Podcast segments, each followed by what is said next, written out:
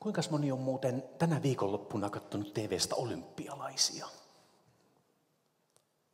Aika moni nostaa käden. Entä kuinka moni aikoo valvoa ensi yönä ja katsoa Super Bowlia? Tämä ei nostanut niin paljon käsiä, mutta me eletään melkoista penkkiurheilun superviikonloppua. Ja, ja tota, mä mietin tätä Jeesuksen kertomaa vertausta. Tämän olisi yhtä hyvin voinut kertoa urheilun maailmastakin tämän tämän vertauksen. Urheilun maailmassa nopein tai vahvin tai ketterin tai taitavin voittaa. Ja olisi tosi julmaa, jos palkintojen jaossa tehtäisiin niin, että siellä on tyypit niin kuin hiihtänyt hirveätä vauhtia ja sitten tulisi palkintojen jako ja sitten sieltä alettaisiin hitaimpia kutsuun ensimmäisenä. Tässä on sulle kultamitalli ja toisiksi tai tässä on sullekin kultamitalli. Vähän, vähän alkaisi harmittaa jossakin kohtaa se olisi järjetöntä urheilun maailmassa näin. Ja varmaan on paikkansa myös sellaiselle kaikki voittaa tyyppiselle urheilulle. Ainakin lasten kanssa on kiva joskus, että on sellainen kilpajuoksu, jossa kaikki saa palkinnon. Silloin on ehkä hyvä opettaa. Tai se on hyvä silloin, jos haluaa opettaa jotakin muutakin kuin, kuin sitä, että nopein on, on voittaja, jos halutaan vaikka opettaa sitä, että tärkeintä on yrittää tai tärkeintä on osallistua tai jotakin, jotakin muuta. Lasten maailmassa joskus pelisäännöt on erilaiset kuin aikuisten maailmassa. Ja Jumalan valtakunnassa pelisäännöt on erilaiset kuin meidän aikuisten maailmassa. Oletteko te nähneet tämän kuvan? Tämä on yksi aika hauska esimerkki lasten maailmasta – kumpikohan tässä voittaa. Siinä on toinen ilmeisesti juossut nopeammin, on päässyt korkeimmalle pallille ja itkee siellä surkeasti, mutta se, joka on tullut kolmannelle sijalle, niin se tuulettaa isoon ääneen, että jes, mä sain kolmannen paikan. Kumpi tässä oikeastaan voittaa?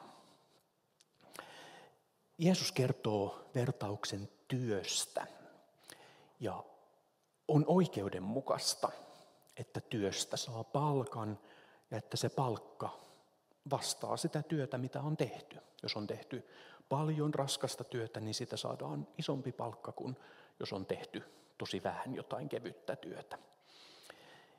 Ja Jeesus kertoo tämän vertauksen ja kääntääkin sen tosi oudolla tavalla päälaelleen, niin että siinä näyttää tapahtuvan jotain, joka on, on epäoikeudenmukaista tai, tai vähintäänkin kummallista. Että saman palkan saa ne, jotka on ehtinyt tehdä tunnin töitä, kuin ne, jotka on tehnyt koko päivän raskasta työtä.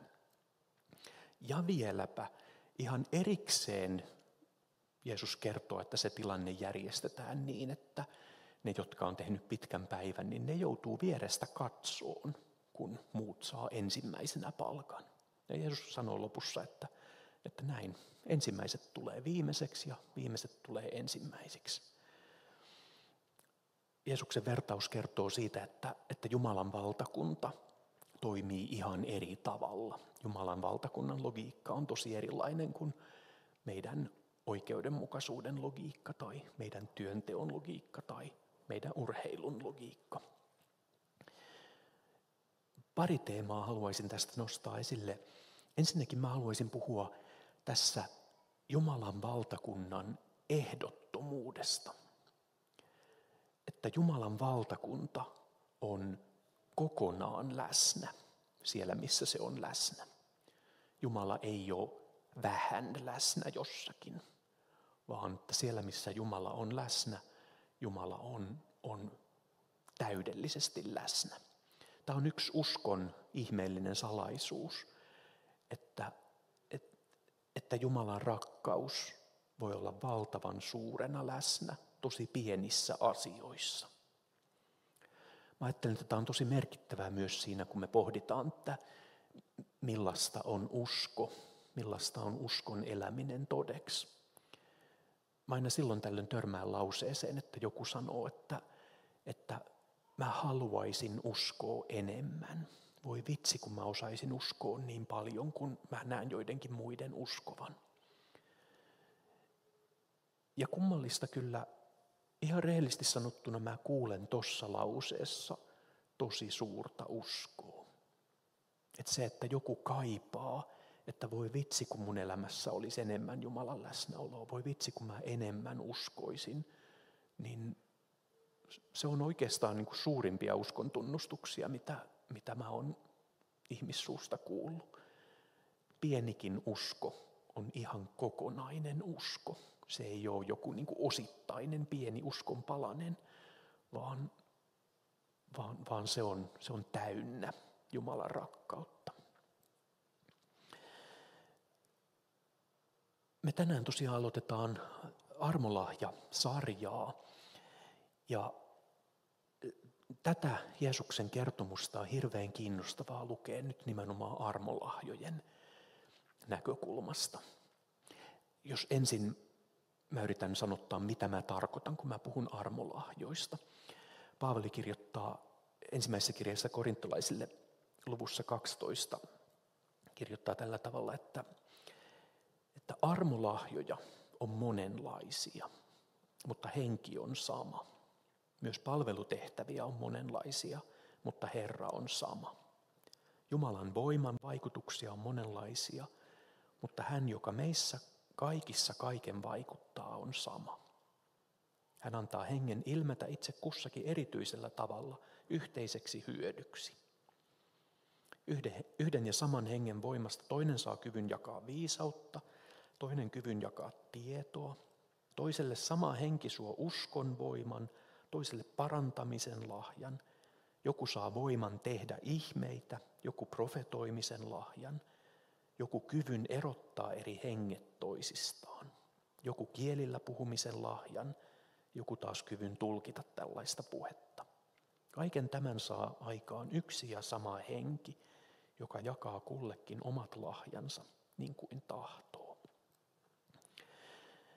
Mä ymmärrän armolahjat aika avarasti. Mä ymmärrän niin, että, että oikeastaan kaikki lahjat, mitä meillä on, kaikki kyvyt, kaikki taidot, kaikki ominaisuudet, kaikenlaiset lahjat, mitä meillä on, on Jumalan antamia lahjoja.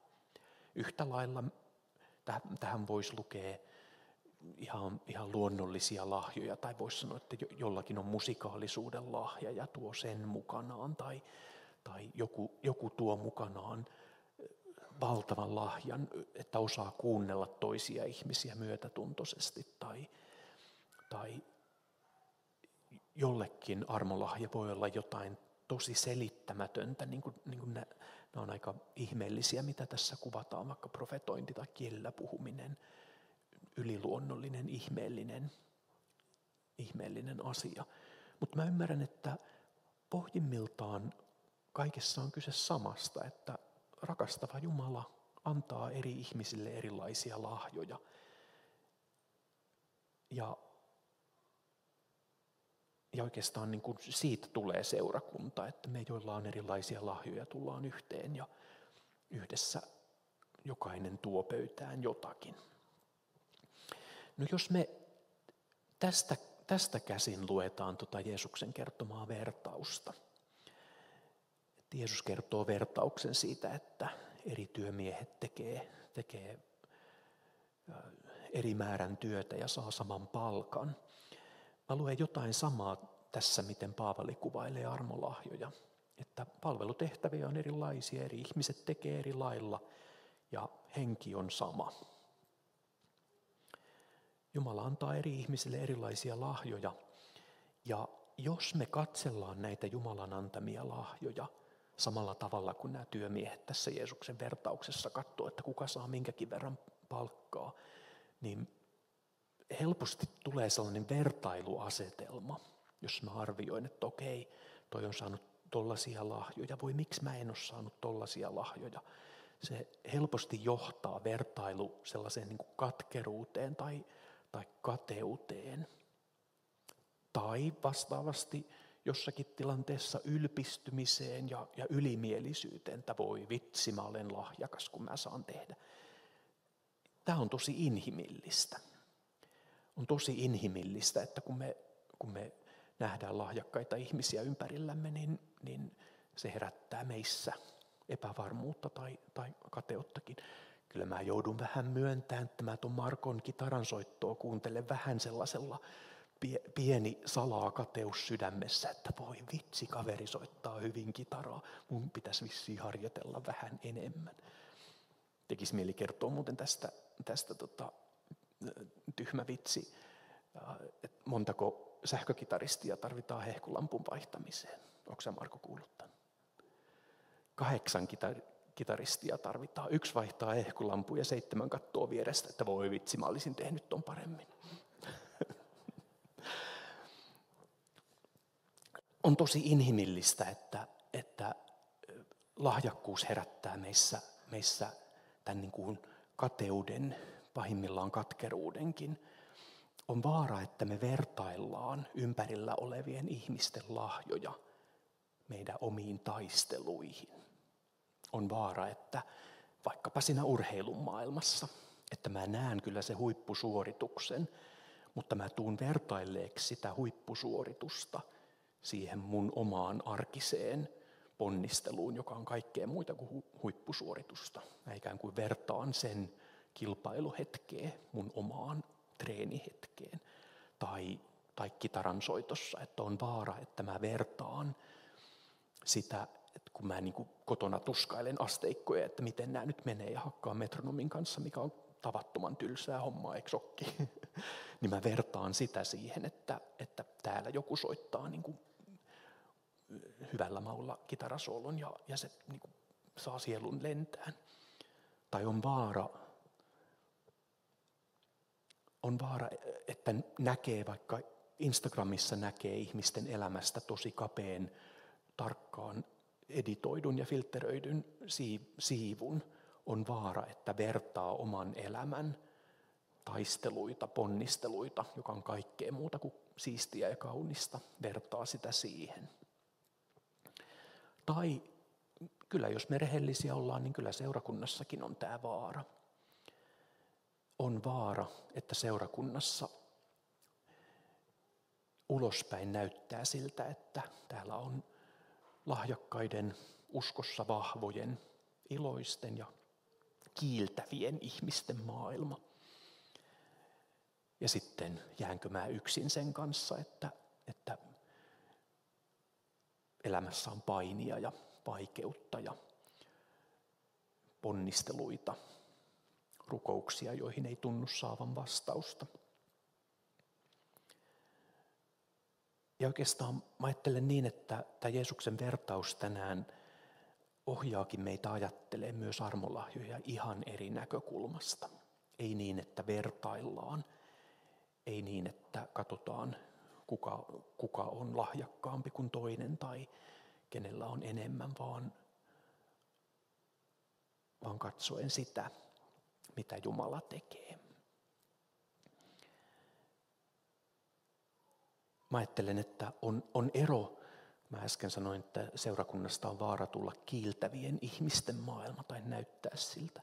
On ero, että ollaanko me kiiltäviä ihmisiä vai loistavia ihmisiä loistamisella tarkoitan tässä jotenkin niin kuin ihmisiä, jotka, jotka loistaa Jumalan rakkautta. Ihmisiä, jotka loistaa hyväksyntää tai, tai my, tähän kuuluu myös vahva inhimillisyys.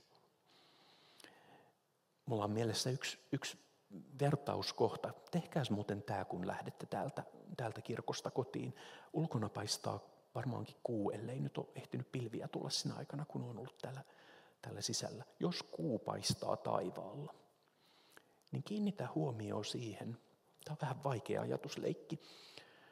Mutta kun auringon valo loistaa kaikkialle ympärille,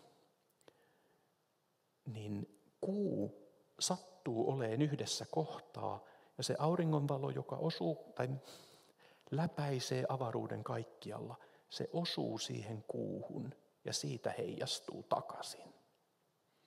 Jos kuu ei olisi siinä kohdassa, niin se näyttäisi ihan yhtä pimeältä. Tai vastaavasti, jos kuu olisi jossakin toisessa kohdassa tai jos sinne jonkun muun möykyn laittaisi taivaalle, niin se loistaisi valoa. Auringon valo itse asiassa on koko se taivas täynnä. Siinä vaan ei satu olemaan mitään, mikä heijastaisi sen, sen takaisin. Ainoastaan se kohta, jossa on, on jotakin, heijastaa sen takaisin. Ja mä ajattelen, että jotain samaa on armolahjoissa. Että antelias ja hyvä Jumala antaa lahjoja, antaa niitä kaikille. Ja niiden toteutuminen on, on sitä, että ihmisenä on läsnä Jumalan rakkaudelle. Efesolaiskirjassa Paavali kirjoittaa tällä tavalla, että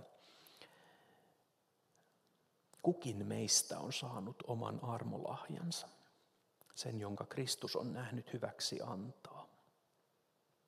Ja myöhemmin Kristus antoi seurakunnalle sekä apostolit että profeetat ja evankeliumin julistajat sekä paimenet että opettajat varustaakseen kaikki seurakunnan jäsenet palvelutyöhön, Kristuksen ruumiin rakentamiseen.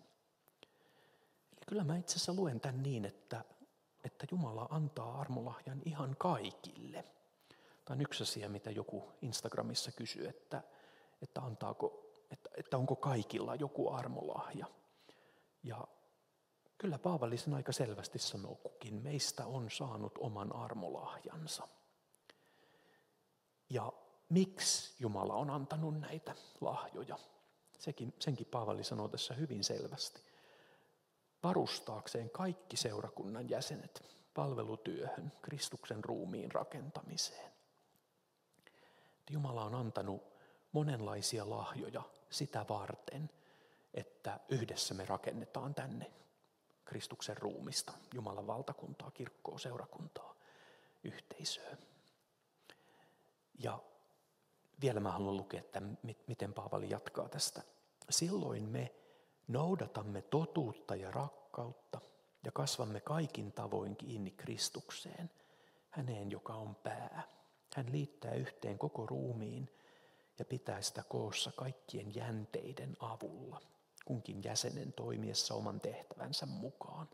Ja näin ruumis kasvaa ja rakentuu rakkaudessa. Muuallakin puhutaan samasta teemasta, että me ollaan yksi ruumis. Ja me ollaan siinä ruumissa erilaisia jäseniä ja eri jäsenillä on eri tehtävät. Ja tänään mä haluaisin nostaa ihan erityisesti tuolta ton, ton yhden sanan, Paavali sanoi, että jänteiden avulla – ruumistakin pidetään koossa jänteiden avulla, niin että sillä yhdistetään. Ja tässä kohtaa mun, mun tekisi mieli erityisesti nostaa esille rohkaisemisen armolahjaa. Miten, miten kallisarvoinen asia se on seurakunnassa, yhteisössä, että on niitä ihmisiä, jotka voi rohkaista toisia ja esimerkiksi nähdä toisissa ihmisissä, että hei, sä oot taitava tossa ja mennä sanoon sitä toiselle ihmiselle.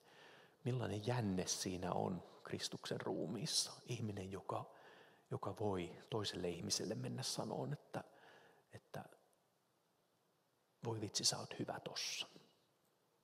Ehkä vähän tekisi mieli palata tuohon, mitä, mitä Paula kertoi tuossa alussa, että rakastamisen opetteleminen on myös, myös niin kuin sitä, että opettelee rakastaan itseensä tekisi mieli heittää tämä, haasteena. Voisitko löytää, tässä on kaksi osaa tässä haasteessa, voisitko löytää jonkun rohkaisevan asian, mitä voisit itsellesi sanoa? Voisiko olla joku asia, missä sä voisit itseesi rohkaista ja, ja sanoa, että hei, sä olet hyvä tossa. Tai tämä on asia, jossa sä teet jotakin hyvää. Ja toisekseen voisitko sä nähdä, voisitko sä ottaa ihan asiaksesi seuraavien päivien aikana, vaikkapa seuraavan viikon aikana, jollekin lähipiirissä mennä sanomaan, että hei, mä näen, että sä teet ton asian tosi hyvin tai näen tämän, tämän hyvän asian sussa.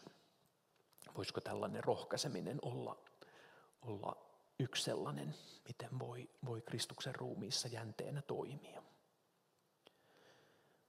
Raamatusta tekisi mieli nostaa yksi, yksi, yksi henkilö, joka tekee tätä. Apostolien teoissa mainitaan Barnabas, joka, joka erilaisissa aika niin merkittävissä hetkissä rohkaisee muita. Barnabas esimerkiksi rohkaisee Paavalia ja tavallaan vähän mietityttääkin, että olisiko, olisiko Paavali päässyt nouseen niin tärkeisiin tehtäviin kuin mihin se pääsi, jos, jos siinä ei olisi ollut Barnabas rohkaisemassa. Tai, tai toisessa, toisessa kohtaa apostolien teoissa kerrotaan tilanteesta, jossa, jossa äh, Markus oli, oli vähän niin kuin jäämässä yksin, kun äh, Paavali, Paavali ja Markus menee eri teilleen ja Barnabas tulee siihen Markusta rohkaiseen. Ihan mielenkiintoinen kysymys, että, että niin kuin, mitenköhän Markuksen evankeliumin tai sen yhteisön, joka, joka sen evankeliumin on, on tuottanut, mitenköhän sen yhteisön olisi käynyt, jos ei siellä olisi ollut Barnabas rohkaisemassa Markusta. Mä palaan tähän mielikuvaan ruumiista. Paavali tosiaan muutamankin kertaan puhuu siitä, että me ollaan, ollaan ruumis, jossa me myös tarvitaan toisiamme. Armolahjat on myös sitä, että kun kerran me ollaan eri tavoin varusteltu erilaisiin ominaisuuksiin, erilaisiin vahvuuksiin, myös erilaisin, erilaisin tarpein ja, ja heikko, heikkoine kohtinemme, niin me tarvitaan toisiamme. Yhteisö toimii hyvin silloin, kun, kun siellä ihminen pääsee tekemään sitä, mitä osaa, ja sitten se, mikä on, on yksittäiselle ihmiselle vaikeaa, niin siihen saa apua. Silloin yhteisö toimii hyvin. Ja oikeastaan mua mietityttää, että mitenköhän sellaista yhteisöä voidaan rakentaa.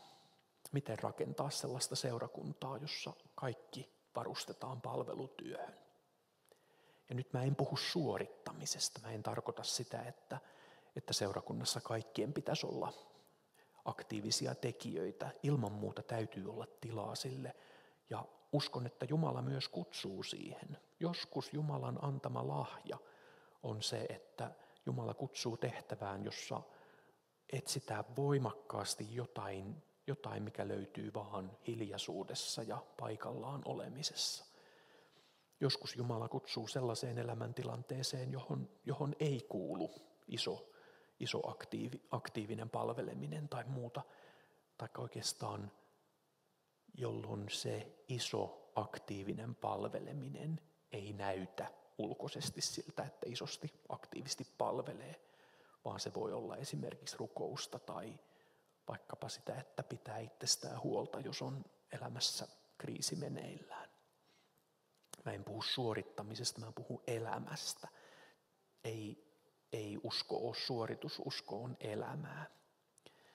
Miten rakentaa sellaista seurakuntaa, jossa, jossa kaikki varustetaan palvelutyöhön, ei niin, että tämä olisi jotenkin ehjien, onnistujien kerho, vaan, vaan että me rikkinäisinä ja epätäydellisinä ihmisinä oltaisiin yhdessä kasvamassa, toisiamme siinä tukemassa ja, ja rohkaisemassa – miten rakentaa sellaista seurakuntaa, jossa on tilaa sille, että Jumala on hyvä ja antelias, että rikas Jumala antaa ihmeellisiäkin lahjoja.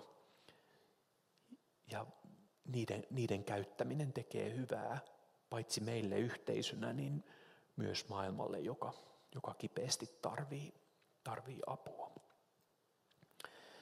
Me tosiaan viime syksynä pidettiin telakalla Telakka etsii lahjoja kurssia, jossa näitä teemoja pohdittiin. Mä pyytäisin Perttiä tänne eteen. Sovittiin, että Pertti vähän tulee jotakin kertoon oivalluksista, mitä, mitä siellä on, on löytänyt. Näin, kiitos. Mutta mitä sä Pertti ajattelet tästä, tästä armolahja-teemasta tai tästä, että miten voisi rakentaa sellaista yhteisöä, jossa nämä, nämä pääsee käyttöön?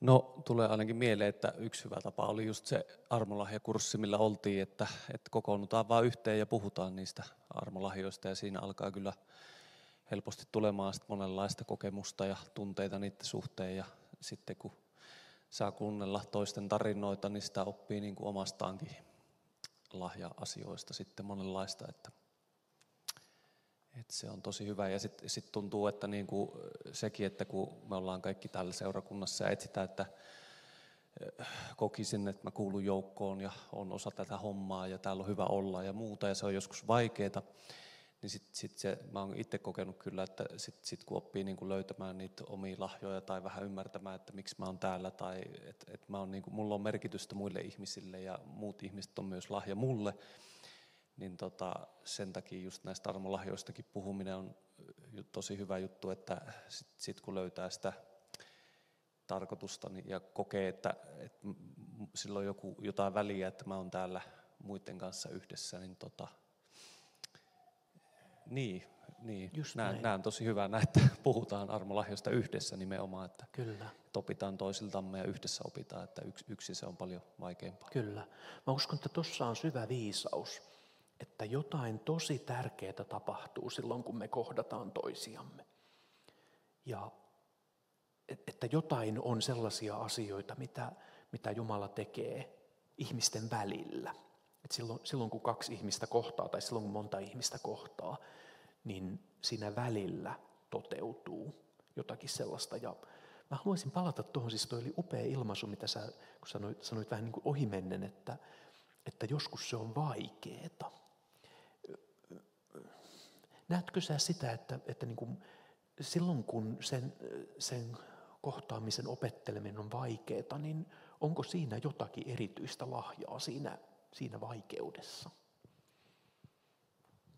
No kyllä siinäkin varmaan vaikeissakin elämänvaiheissa ja just siinä kohtaamisen vaikeudessakin joku, joku ainakin jälkeenpäin huomattava merkitys on, on löydettävissä varmaan, ei, ei aina ehkä siinä hetkessä, mutta ainakin jälkeenpäin tuntuu, että et, et siinä sitten niin kuin, ehkä omien vaikeuksien kautta siinä kohtaamisessa oppii myös ymmärtämään, sit jos näkee, että joskus toisilla muillakin on vaikeaa, tai kaikilla meillä varmaan joskus on vaikeaa, niin sit, sit tota, tota, tota, siinä voi olla se, se hyvä puoli, että sitten niin kuin löytyy ymmärrystä Just näin, muiden kyllä. vaikeuksia kohtaa omien vaikeuksien kautta. Kyllä. Ja toisaalta sitten se puoli, että joskus kun tuntuu, että no ei oikein mikään onnistu, ei minusta ole mihinkään ja mihin mä kuulun ja muuta, niin tota, sit se, mistä Paula ja tässäkin puhuttiin lahjoista, että, että kuitenkin siellä pohjalla, niin kuin, vaikka me itse koettaisi olevamme joskus mitään tai hyödyllinen tai muuta, niin aina kuitenkin ollaan yhtä paljon rakastettuja Kyllä. ja Jumalan luomia ja meillä on kaikilla se tarkoitus niissäkin hetkissä. Kyllä, just näin. Hyvä, kiitos, kiitos Pertti, kiva kun, kiva kun kerroit tästä. tästä. Kiitos. Mä haluan lopettaa tänään vielä saarnan yhteen ajatukseen. Tosiaan kun, kun Instagramissa annoin tilaisuuden kysellä, kysellä armolahjoista, niin joku kiinnitti huomioon siihen, että Paavali käskee tai kehottaa tavoitteleen armolahjoja. Hetkinen, kun mä etsin sen kohdan tästä, missä Paavali kehottaa tavoitteleen näin mutta tavoitelkaa kaikkein arvokkaimpia armolahjoja. Toissa kohtaa Paavali ihan, ihan erityisesti vielä niin kuin profetoimisen armolahjasta sanoo, että se on, se on tavoittelemisen arvoinen asia. Joku, joku kysyy tätä, että miksi nimenomaan näin. Ja mä haluaisin nähdä tässä ensinnäkin rohkaisevan puolen. Eli rohkaiseva puoli on se, että Raamattu hyvin selvästi sanoo, että me saadaan pyytää Jumalalta armolahjoja. Me saadaan tulla Jumalan eteen ja, ja, ja pyytää Jumalalta. Ja oikeastaan suorastaan Raamattu kehottaakin meitä siihen monessakin kohtaa. Jaakob, Jaakobin kirjeessäkin sanotaan, että, että jos joltakin puuttuu viisautta, niin pyytäkö Jumalalta. Ja, ja tästä, kun Paavali sanoi, että tavoitelkaa kaikkein arvokkaimpia armolahjoja, tai jossakin toisessa kohtaa puhuu sitä profetoimisen armolahjasta, niin Mä ajattelen, että siinä oleellista on se, että Paavali kehottaa meitä Jumalan kuuntelemiseen.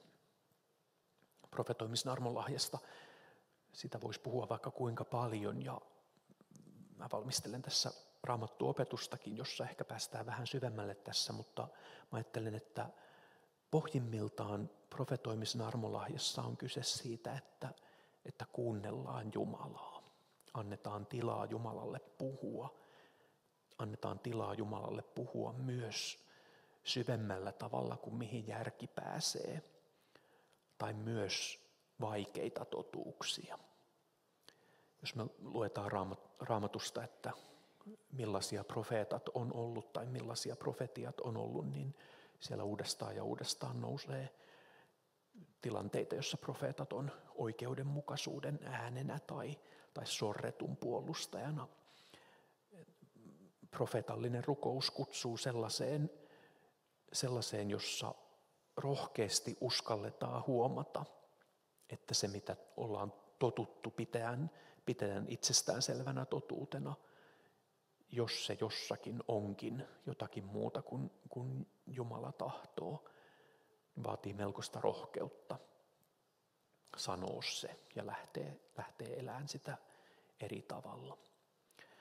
Mutta mä haluaisin tänään lopettaa siihen ajatukseen, että me ollaan armolahjojen suhteen tosi hyvässä, tosi turvallisessa paikassa. Meillä on armollinen, rakastava Jumala, jolla, joka, on, joka on valtavan antelias kaikella sillä hyvällä, mitä, mitä Jumala haluaa tehdä. Jumala tietää meitä paremmin, mitä me tarvitaan tai mitä me halutaan. Ja helposti armolahjoista puhuessa, ainakin mulla lähtee ajatukset, lähtee, lähtee helposti siihen, että olispa hienoa jos. Ja siinä on ihana palata siihen, että onpa ihanaa kun. Ei, että olispa hienoa, jos mä saisin nyt jotakin vielä ihmeellisempiä näkyjä tai olispa hienoa, jos. Vaan onpa ihanaa, kun meillä on Jumala, joka rakastaa meitä. Meillä on Jumala, joka on, on tässä ja nyt läsnä, hoitamassa meitä jokaista, mitä, mitä ikinä kysymyksiä elämässä onkin meneillään. Ne on, ne on hyvän Jumalan käsissä mitä ikinä onkin asioita, joita harjoittelee tai opettelee tai jotka on turhauttavia. Tai myös mitä ikinä onkin elämässä iloja ja riemuja, ihania unelmia. Ne on kaikki armollisen Jumalan käsissä. Ja se on suurta lahjaa.